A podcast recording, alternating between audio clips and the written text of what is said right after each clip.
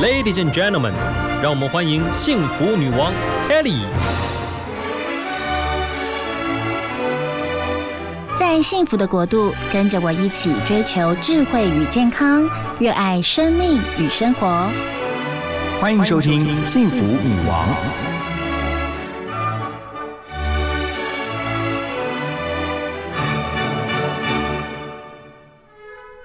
欢迎收听《幸福女王》。今天我们很开心邀请到一本书的作者，这本书是《青春不是突然就叛逆》，作者是陈雪茹 Ashley，她来到我们节目当中，欢迎。Hello，凯莉好，观众朋友大家好，我是陈雪茹 Ashley，智商心理师。呀，啊，每一位女王贵宾来到我们节目当中，都要分享一下假日你在忙什么。嗯，我的假日我大部分都在演讲。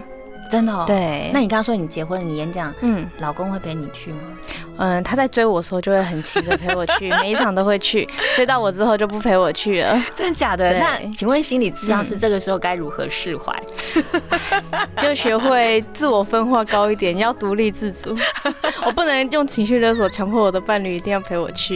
你看一开始就给我们心灵鸡汤多好，好哦！因为我们节目当中也有访问到不同的心理师，大家专长的领域不同。嗯，那您算是比较新时代的，对。所以由您的角度带着我们来观察如何跟这个叛逆的孩子们沟通。对。我觉得这个角度会不一样，切进去，嗯。我觉得你更贴近年轻世代，对不对？我觉得会耶，因为像我有些心理师朋友，他可能比较年纪比较大一点，四五十岁，是。他就会说我不懂年轻人到底在想什么，或是小孩第一次失恋的时候还是痛苦的要死，天崩地裂。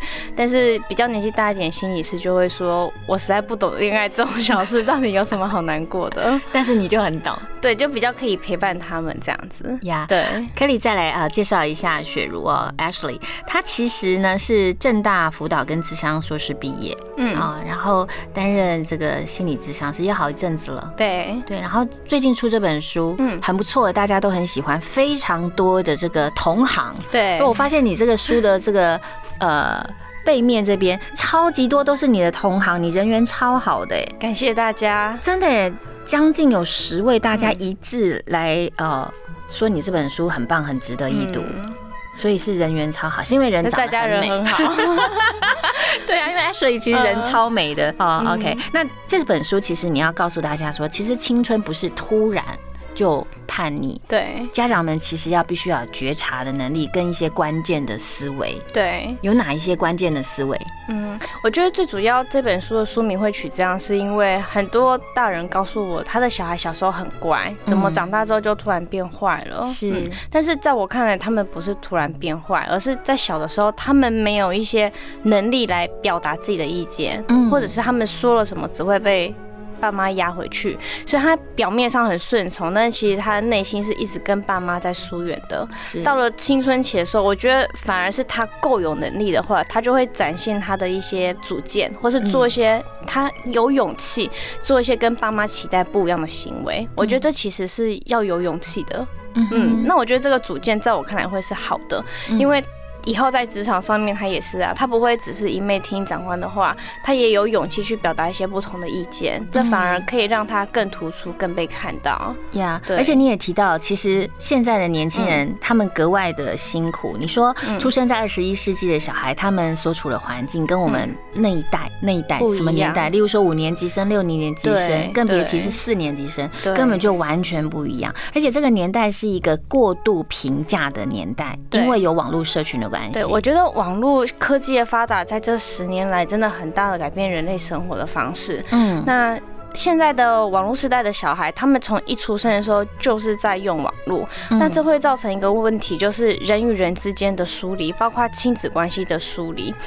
嗯，很多小孩现在他在焦虑、他在忧郁的时候，他唯一抚慰他的物品就是手机。嗯比如说以前小时候在哭闹的时候，爸妈就塞手机给他看，嗯所以变成手机是他抚慰的一个物品，嗯所以他没有发展出自我抚慰、调节情绪的能力。嗯所以像现在很多，我觉得越来越多国高中或是到大学的青少年孩子，他有忧郁、焦虑的症状，然后他不知道怎么去处理他的情绪，家长也不知道怎么去处理他的情绪。呀，对所以 Ashley 今天来到我们节目当中，就要。啊，带着我们幸福女王的听众朋友一起来读懂哦，看懂青少年他们的忧郁哦，甚至有一些青少年，你觉得他好难相处哦，甚至他们没有办法好好的被沟通哈，对很难跟他们沟通。其实有些人是在发出求救讯号啊。对，嗯，比如说有些孩子他的忧郁、他的焦虑、他的背后，他其实是我觉得有很多的原因哎，像很多人就会问我说，孩子为什么会生病，会这样子？嗯其实每个孩子的原因不一样，那很多家长会归类哦，孩子可能就是课业压力的问题。但是在我实务经验中，其实有很多因素，比如说情感啊、人际啊，那我觉得家庭其实是一个最关键的因素。是有的时候也不是任何一个原因，有时候就是孩子天生的气质，他就是比较敏感，所以他就是容易往忧郁、焦虑那个方向走。嗯但是我觉得什么原因其实不重要，重要的是家庭能不能够给孩子一些支持。嗯那我觉得这就是沟通很重要的地方。我觉得不管是孩子以叛逆、以对立反抗，或是以忧郁、焦虑的症状来呈现嗯。他的问题，其实我觉得他背后都是在告诉爸爸妈妈，我需要帮忙，嗯。请帮帮我。嗯。对，但是很多时候很很很多家长在这个时候，他们面对孩子的求救讯号，很容易漏接，他们会觉得你就是想太多，你就是太闲，你才会忧郁焦虑，你就是不听话，嗯。所以孩子不会停下来听，父母不会停下来听孩子说，嗯，嗯。但是。嗯，当父母不听孩子说的时候，孩子就会觉得更孤单。嗯那很多人会觉得孩子没有要跟我相处啊，他们都要找朋友，然后都关在房间里面，都划手机，孩子没有想要理父母。但是其实在我经验中，孩子很多孩子告诉我，他们其实很需要、很渴望父母的陪伴，嗯因为对他们来说，嗯，他们喜欢跟同年龄的人聊天，没错。可是他们很多心事其实不见得会跟朋友说，嗯他们觉得我的烦恼别人不懂，他们都会自认我比较早熟，对，所以他们会希望可以跟比较大一点年纪的人可以谈。那他们最身边最亲近的人当然就是父母，嗯嗯。但是很多时候，他们一跟父母谈他们的一些烦恼的时候，父母就会开始给他们建议，嗯那这些建议在孩子听起来就会变成一种否定跟命令，所以孩子就觉得算了，我不如不说。比如说我想要去打工度假，然后我的爸爸妈妈一直说，哦，一个女生去打工度假那很危险，那不要去，嗯呃，就是命令她不要去，就阻止她了。所以孩子最后就不说了。那不说了之后，他会不会去做？会，还是会去做啊。是嗯，只是父母不知道而已。对，所以其实父母必须要有一个觉察的能力，还有就是嗯你如何可以成为跟孩子一个聊天的对象，因为如果你都是站在父母的角度，其实这件事就很难聊得起来。对，可可是如果嗯哎、我要去打工度假，真的哦、你要去哪里？你打算去哪里对？可以先了解嘛，哈。。对，所以你你看到的父母现在在很多父母在这个方面还是有一些障碍，没有办法跟这个在亲子沟通方面好好的跟孩子聊。我觉得其实年轻一点的父母开始会渐渐的跟孩子当朋友。是，对，那现在也有一些孩子开始说，他们的父母就是跟他们像朋友一样相处，他们是觉得很可以信任的。嗯但是也有一些年纪比较大一点的父母，我觉得那个传统的那个思维跟受教，他们跟孩子的相处可能比较不是偏向这样的模式。嗯哼，所以还是比较容易用一对一的，就是上对下的方式跟孩子去做沟通。对我其实如果听到了那个小孩要去打工度假的话，我最好奇的就是他想去哪儿。对，然后他的计划出来了吗？对对。对对对我。觉得这个这会让父母很多很好奇，而不是直接就说不可以去哈。对，所以就是你去问孩子，你才可以引导孩子去做思考。有时候孩子会发现，哎、我的计划也没有那么周全，或是哎、我好像其实没有准备好面对这样的情况。嗯其实父母是透过问答，在帮孩子预备好他后来可能会面临到的状况，嗯然后了解孩子可以怎么样在当下协助自己去解决问题。嗯所以我觉得教养青少年最重要的，嗯说到底，我觉得就是跟孩子聊天，就是倾听跟陪伴孩子。呀，其实你平常也嗯呃走访一些大专院校，，对，那大学生他们呢？大学他们反映嗯到的一些他们面对到父母啊，嗯或者是他们遇到的一些人生难题，嗯大多是什么？嗯，我觉得他们现在有很多情感跟爱情的，比如说我有蛮多学生就是同性恋，嗯但是他不敢跟父母说，不敢出柜，怕父母接受不了。是对，那这会造成亲子关系，他们几乎就决裂，不再往来，嗯因为爸妈就不能接受他这个样子。嗯所以他会选择跟你倾吐这些事情。对他们都会测试就是他们会先跟你说，然后稍微投入，然后看你的反应是不是可以接受。那你啊都会怎么建议他们？呃，我不会去主导他们现在要讲一些什么，我会去了解他们现在面临的困难，哦。想要谈的是什么。比如说，也有些小孩他觉得啊，反正父母不跟他相处就好了，嗯反正我住宿啊，父母在南部，我不要理他就好了。嗯所以父母这一块就不是他主要想要谈的，嗯他可能是想要谈他跟他伴侣的相处，或是跟班上同学相处。嗯对，我会看他想要谈的主题是什么。呀，所以你们前进校园真的也很不简单哦，各式各样的一些家庭的啊，或是每个年轻人人生的难题，甚至是忧郁到对。没有办法出门呢。对他们说，他们一天之中就是倒个垃圾就用掉他所有的能量了。那为什么他们会忧郁成这样？主要的原因是什么？就就每个人真的不一定，然后有嗯些人他也是不知道他无法控制他什么时候会忧郁，就可能今天起床就心情突然不对，然后就很 down down down down 下去。嗯哼，，对像这样就是要求助医生了哈。对，大部分如果到这么严重的程度，通常会智商跟药物治疗一起进行。嗯，对那在家中的家长可以提供什么协助？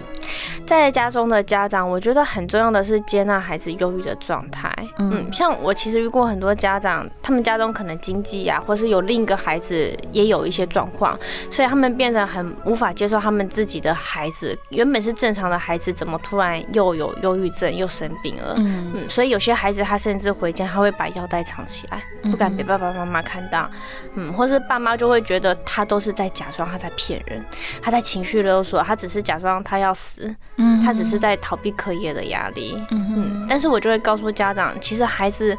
即便他在假装，他的假装背后，他就是在求救啊！他不知道该怎么做，他才需要有这个假装。所以我觉得这个假装是有意义的。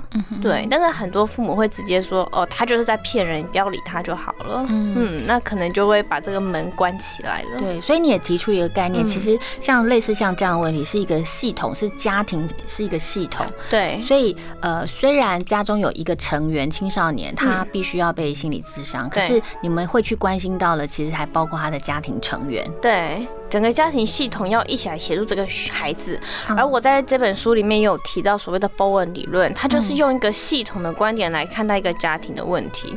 比如说，在以前比较传统的观点，会觉得这个孩子会生病，单纯就是这个孩子的问题。嗯但在 Bowen 的理论里面，他会觉得一个孩子会生病是整个家族的问题，嗯有可能是比如说爸爸妈妈的婚姻状况有了一些问题，那爸妈把这个焦虑传递到孩子的身上，所以这个孩子他只是特别爱这个家，特别关心这个家，他吸收这个家里所有的焦虑、忧虑，所以导致他的病症。我有学生真的就是这样，OK，对他其实是其实是父母的状态，可是他比他的父母更焦虑。对，这就是一个三角关系，就是是我跟你两个人夫妻没办法相处好，比如说我就会透过孩子来传话啊，或者是爸爸跟妈妈之间是不沟通的，但是只有当孩子在发病的时候，爸爸妈妈才会为了孩子。团结起来，然后去处理孩子的问题，嗯。所以孩子他潜意识里面，他会为了维持父母的婚姻，嗯。而让自己不断的生病。呀所以、嗯。呃，我们常又会碰到有一些孩子，他好像没有到忧郁那么严重，对，他可能也不会说是呃，我们待会会提到所谓的暴走的状况，但是对他是属于那种不沟通、无法沟通的状态。嗯，那这个时候父母该怎么办？我觉得无法沟通都是有原因的。为什么嗯孩子会无法沟通？我觉得一定他在成长过程中，他学到他不能沟通，他现在跟他爸妈是没有办法做沟通的。嗯或是有些父母他会假开明，就是哎宝贝呀怎么样？你告诉我啊，我都可以接受。嗯那孩子一说，爸妈就开始羞辱、否定、指责孩子。啊对，所以孩子是学到我不能跟这个人沟通，而不见得是我不能够去做沟通。哦，所以他是有呃对象的。对，所以你刚刚提到那个假开明，很多家长都这样吗？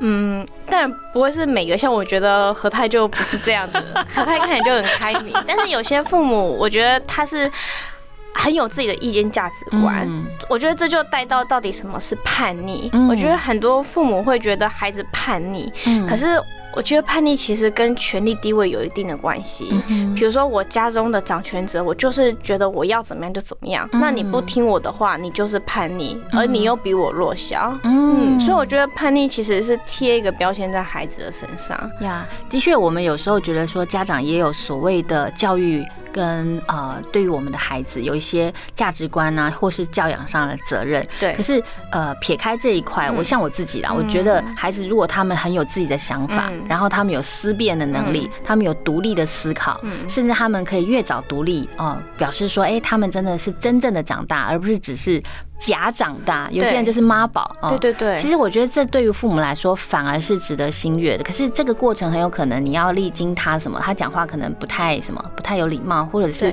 太反驳你。对，那父母可不可以心脏够强，对够强大，可以撑得过对去？情商要很很高才行。真的情商要很高。嗯其实有你还有一个学生最近怎么了？哦嗯，就比如说，很多父母觉得孩子叛逆嘛，但这其实是一种有主线的、有主见的展现方式。嗯那有些父母在孩子成长过程中就会一直压孩子，要孩子很乖，嗯但是这会影响到孩子以后他对于自己的未来感到很迷惘。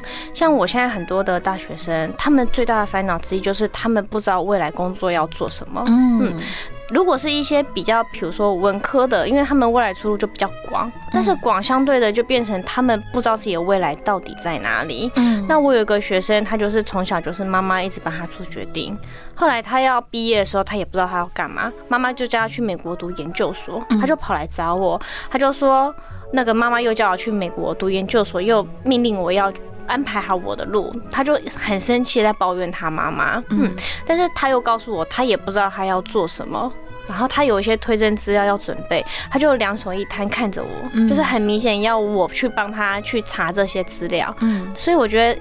一个一直听爸爸妈妈话的小孩，嗯他反而会慢慢的不知道自己的人生到底要什么。他要的都是爸妈对他的期待，对他的目标。但是他达到那个目标之后呢，接下来他要什么，他会觉得很迷惘，不知所措。但是他已经在成长过程中失去了自己做选择的能力，他们就会变成很害怕做错选择，不敢选择。嗯所以他要，他到最后反而会逼迫父母要帮他选择。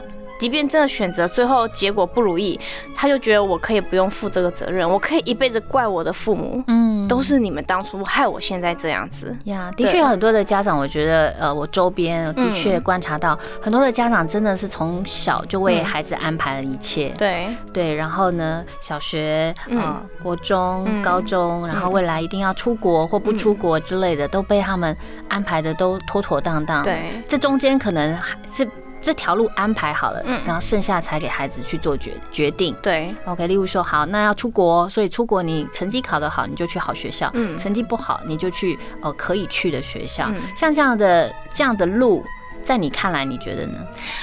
嗯，我觉得我身边也遇到越来越多孩子，他们明明很聪明，有能力读书，但是他们不读书。嗯哼，因为他们觉得我到底读书要干嘛？我就是一直走父母安排好的路，然后他们会觉得父母安排着的路，比如说我高中毕业我就要去台大，台大毕业我就要去国外读书，那父母要的好像只是。别人的掌声，别人的赞叹，他觉得我为什么要这么辛苦？读书真的很辛苦，每天一大早起来，然后读到半夜。我这么辛苦，我是要让我父母得到掌声，所以他们就选择不去读书。那另一方面，我觉得，呃，父母他那个年代有他那个年代的时代，嗯脉络在，可是孩子有孩子的时代脉络在，尤其现在是网络的时代，嗯其实很多的职业在未来都会消失。是对，所以我觉得父母就算帮孩子安排好这条路，可是我们永远也不知道，等到孩子毕业了之后，这条路还存不存在。呀，的确有很多的职业会消失，但是也也高达百分之五六十的职业新职业对，像会诞生。像好比说 YouTuber 就是、啊、YouTuber 就是 Podcast 也是啊，是啊，Podcaster 就是真的都是现在才有的。对。对，在过去根本就没有这个行业，但是在未来会有更多更多诞生出来的新职业，对，所以要面对这样这样的事情，嗯反而你觉得说，哎、青春有一点叛逆，反而是好的、啊。嗯，我觉得对于职业的选择，现在已经不是以科系为主，像现在大学也推很多跨领域的学习或是创业的课程，所以我反而觉得你要怎么样找到自己的兴趣，而且你要怎么样面对挫折，你可以有。心理韧性，你可以知道你要怎么样去面对你的挫折，你知道你怎么样跟人家沟通协调、团队合作。嗯我觉得这些核心的素养反而是更重要的，因为当你有了这些的能力之后，你未来你不管做任何的职业，你可能都可以辅助你。嗯对，你真的提供我们一些对于年轻孩子哦，不管是他现在还是学生，然后又或者他现在是大学生了，要进入到职场上一个新的思考。在你的书中有写说，啊，所谓的青春期泛指十二到二十二岁这个阶段、哦，甚至到三十岁。是的，但是不要怀疑哦，就算已经是成年的孩子，也仍然存有青春期的烦恼。他延迟长大，离不开手机，人际关系是失衡的。那家长如果忙碌疏于沟通啊，你可能就会选择太多看不到的未来。其实网络时代的孩子们，他们可能会面临到同时有家庭、有学校。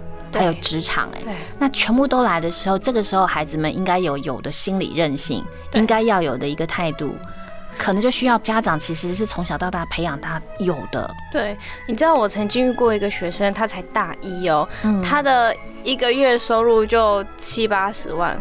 他就是在网络上经营精品的网拍，所以他来读大学，他只是读兴趣的。嗯，他的工作收入都已经比我们这些老师高了。是啊，七八十万也太多，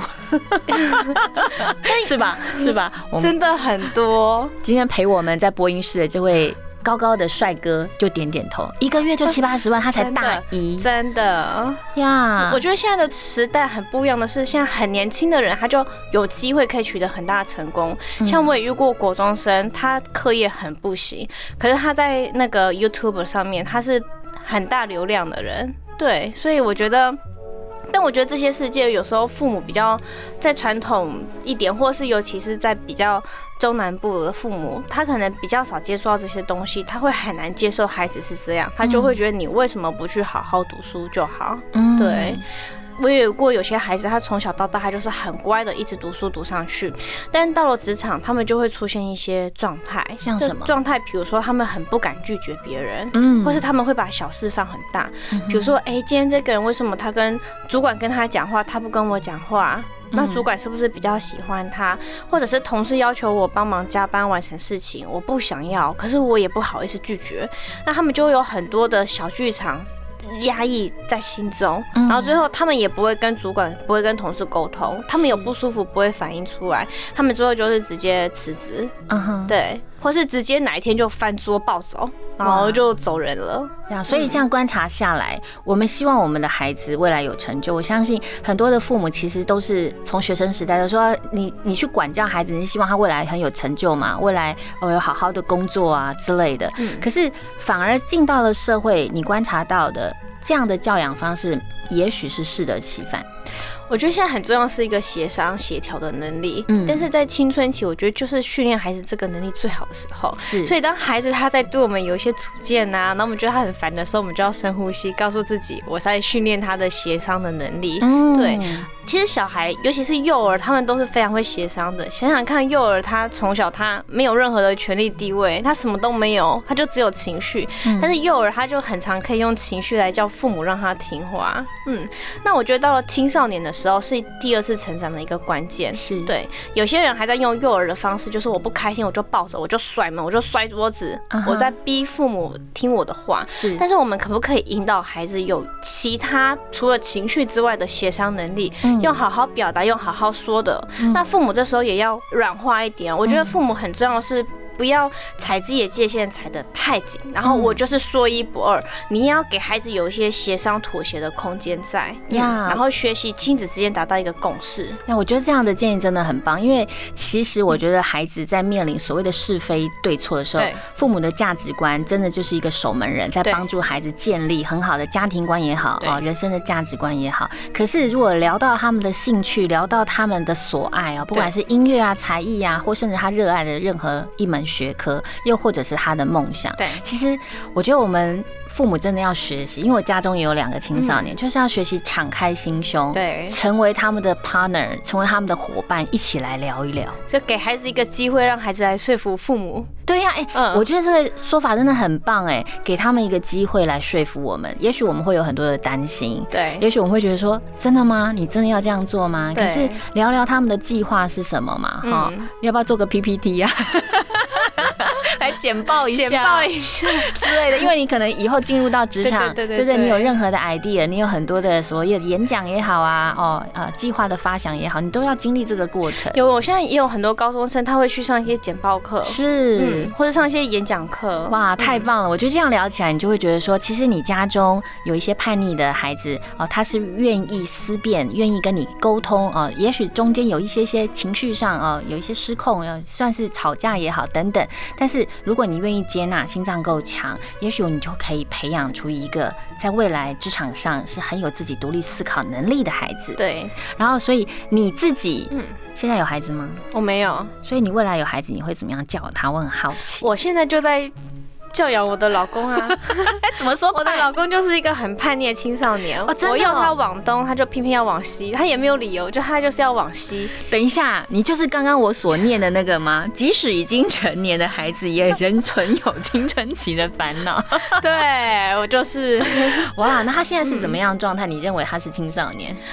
嗯，我觉得他就是他是一个很有主见的人，是然后他很讨厌别人用命令式的方式跟他讲话。OK 比如说他回家，因为他会在医院工作，他回家我就会疫情嘛，我就要他去洗手。我我不能问他说你去洗手，你洗手了没？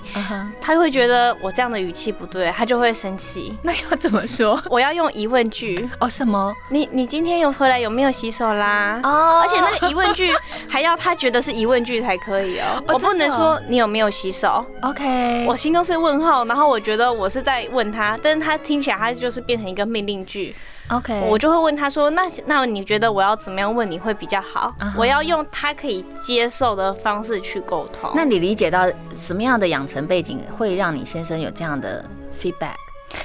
嗯，我觉得因为他的妈妈是比较焦虑的妈妈，然后他妈妈就会想要帮他包办所有事情然后比较没有肢体界限。比如说他看他嘴巴脏，他就会拿卫生纸直接往他脸上撸，哦。嗯，所以他就会很防卫这些这些他方式。长大了，他反而不希望有人这么样的帮他，对。他希望有人在从言语上就尊重他，，对然后让让你们之间是有一个界限的，对，所以我觉得真的是不同的家庭养成的个性，会对于事情有不一样的解读。有时候我觉得我是出于好意，或者是我觉得这是一个贴心的举动，真在他看来，他会觉得这是一个不舒服的举动。那我跟他互动也很有趣，比如说，呃，当我用一些命令或是比较凶的时候对待他的时候，他就会说你没有正向教养我，因为我在书里面我有提到一个正向教养的方式。哇，直接踢馆哎，老公直接来踢你的对，然后我觉得这很好，他就会提醒我。是正向教养，他就他主张就是要赋能孩子，然后你要让孩子自己做选择，你要引导孩子。嗯比如说像我老公，他洗完手之后，他就会甩水，嗯然后把整个地板、洗手台甩的都是，那这对我来讲就很困扰。对啊，然后，但我不能说你不要甩水，但要怎么样？他会觉得你为什么要命令我？为什么你说的才对？哇，那人家说，哎呦，好奇怪哦，这里为什么有一些水花刚好在手台洗手台上？我就会说，哎、这里怎么有水花？我就说，可是这个水花我踩过去的时候，地板就会那个被我踩脏了，我好烦恼、哦。那你觉得怎么样做我们可以解决这个问题？啊要问他怎么样可以解决这个问题，然后让他去思考。嗯哼，嗯，哇，我觉得好好玩哦，这样的相处模式其实还蛮有趣的哈。对。然后我我觉得他也会学我。这真的跟青少年的相处嗯模式很像、欸，很像哦像我跟我老公就没有这么的 这么的有艺术，可是我的确跟青少年相处，我觉得要按照他们的每一天的情绪状态，对然后你的聊天的方式要稍微有一些变化，对，我就一天到晚在跟我家青少年老公相处。太有意思了。那我觉得以后你有小孩，你一定也可以直接从您的书上得到很多的帮助，因为我觉得观念是对的，嗯但是在执行上，其实专业人士也会有，有时候也会有一些辛苦面。会啊，很多人都说啊，心理师你一定很温柔，都不会发脾气。我想说，才不是这样子呢，我也很容易发脾气。是但是是我觉得很重要的是，比如说沉浸在看这些教养的书籍，或是沉浸在这些心理学理论中，嗯我觉得都会一直一再的提醒我，呀，对，要要好好的执行我自己交给听众的事情。好哦，那最后来分享一下，嗯我觉得今天跟你聊天好开心哦。最后来跟我们分享一下，你觉得到目前为止，你自己让你自己觉得很幸福的那个生活哲学是什么？很幸福的生活哲学哦。嗯嗯，我最近接触一个东西叫做香草疗愈，嗯我就是闻那个香草的花香味，嗯嗯，或是当我去做甜点的时候，是很专注的在当下去做甜点，有一个成果的时候，就会觉得很开心。嗯所以我觉得很幸福的生活哲学，我觉得我只要活在当下，嗯对我来讲就是一件很幸福、很开心的事情。我有时候相处我也很幼稚，比如说我有时候就会说。跟我老公说，我走不动路了，你可不可以背我？就是有一些很幼稚的举动，但我觉得返璞归真吧。呀嗯，就是当你老了之后，你还可以保有一个赤子之心，然后可以去探索这个世界新奇的地方。嗯，我觉得对我来讲就是一件很幸福的事情。呀，你也让我感受到了，其实虽然您是专家，但是您也是一个实践家。对你有很好的一个专业的观念，但是在生活当中，你也用你自己去实践你的理念也好，观念也好，但是也呃很大方的愿意分享。其实你也是有软弱的。对，好哦，今天非常谢谢 Ashley 来我们节目当中，下次要再来、哦，好没有来跟我们问题分享，谢谢，好谢谢，拜拜，拜拜。